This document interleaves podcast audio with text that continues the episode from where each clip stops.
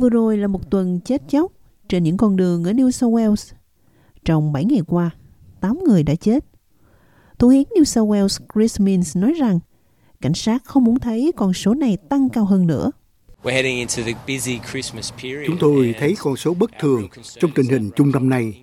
Số ca tử vong ở vùng ngoại ô là một thách thức đang diễn ra, và con số đó đã tăng hơn 30% trong năm nay. Cũng có một số vụ tai nạn khiến số người chết tăng bất thường trong năm nay. Số lượng hành khách tử vong đã tăng hơn gấp đôi, vì vậy đó là mối lo ngại thực sự đối với chúng tôi. Victoria cũng chứng kiến số vụ tai nạn chết người tăng đột biến. Giám đốc điều hành của Ủy ban tai nạn giao thông ở Victoria, Tracy Slater cho biết, số người chết vì tai nạn giao thông đường bộ năm nay cao nhất kể từ năm 2008. Các con số ở New South Wales và Victoria không phải ngoại lệ. Dữ liệu từ Hiệp hội Xe hơi Úc cho thấy số người chết vì tai nạn giao thông đường bộ ở nước này đang ở mức cao nhất trong 5 năm, với 1.253 người thiệt mạng vì tai nạn xe hơi trong 12 tháng, tính đến ngày 30 tháng 11. Con số này cho thấy Nam Úc đã trải qua đợt tăng vọt lớn nhất về số ca tử vong đường bộ, với mức tăng 61,4% so với cùng kỳ năm ngoái. Thủ hiến Chris Minns cho biết, việc mọi người quay trở lại đường phố sau khi đại dịch Covid kết thúc có thể là nguyên nhân thúc đẩy sự gia tăng. Bất kỳ tổn thất nhân mạng nào trên những con đường ở New South Wales đều mang lại sự tàn phá cho gia đình và bạn bè của người đó. Rõ ràng năm 2023 là một năm không có Covid, đã có những thay đổi về cách lái xe và hành vi vào năm 2022 thật đáng tiếc và khủng khiếp. Theo số liệu thống kê, chúng tôi đã thấy sự gia tăng ở năm 2023 so với 2022. Amber Community, trước đây gọi là Dịch vụ Hỗ trợ Chấn thương Đường bộ Victoria, là một nhóm chuyên cung cấp hỗ trợ và tham vấn miễn phí cho những người bị ảnh hưởng bởi chấn thương đường bộ. Giám đốc điều hành của tổ chức, Bernadette Nugent của họ nói rằng, chấn thương trên đường và tai nạn chết người không phải lúc nào cũng đến từ kết quả của việc lái xe có mức độ rủi ro cao.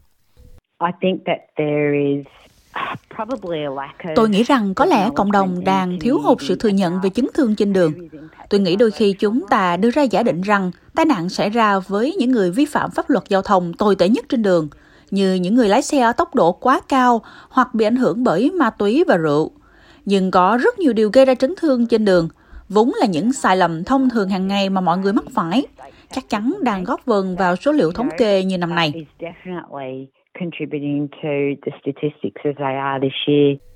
Bà Tracy Slater nói rằng, bất chấp những gì một số người hay nghĩ, phần lớn các vụ tai nạn giao thông không phải do những người lái xe trẻ tuổi gây ra.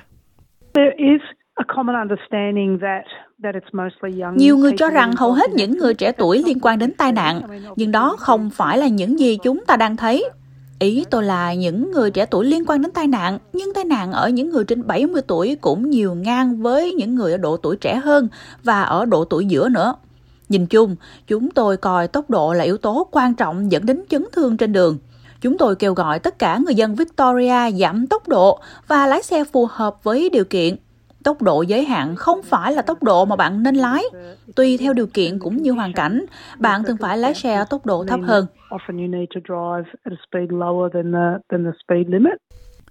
Tuy nhiên, chính phủ New South Wales hiện cũng đang thử nghiệm một chương trình hoàn trả điểm bằng lái mới, mà Bộ trưởng Đường bộ John Graham cho biết có thể khuyến khích việc lái xe tốt hơn.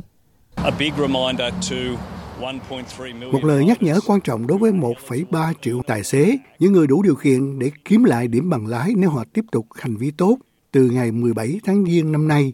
Nếu họ tiếp tục nỗ lực đó đến ngày 17 tháng Giêng năm sau, họ sẽ được lùi lại một điểm khi chúng ta thưởng phạt công minh. Số người chết gia tăng đang thúc đẩy các tiểu bang kêu gọi tính minh bạch về số liệu tai nạn đường bộ. Hiệp hội Xe hơi Úc cho biết, họ cần dữ liệu quan trọng về nguyên nhân gây ra tai nạn và mô hình thực thi pháp luật trong bối cảnh lo ngại các mục tiêu quốc gia nhằm giảm 50% tỷ lệ tử vong vào năm 2030 đang thất bại. Hiệp hội Y khoa Úc lặp lại những lời kêu gọi này. AMA cho biết, Dữ liệu của tiểu bang Victoria cho thấy số ca nhập viện do tai nạn liên quan đến xe máy tay ga ngày càng gia tăng.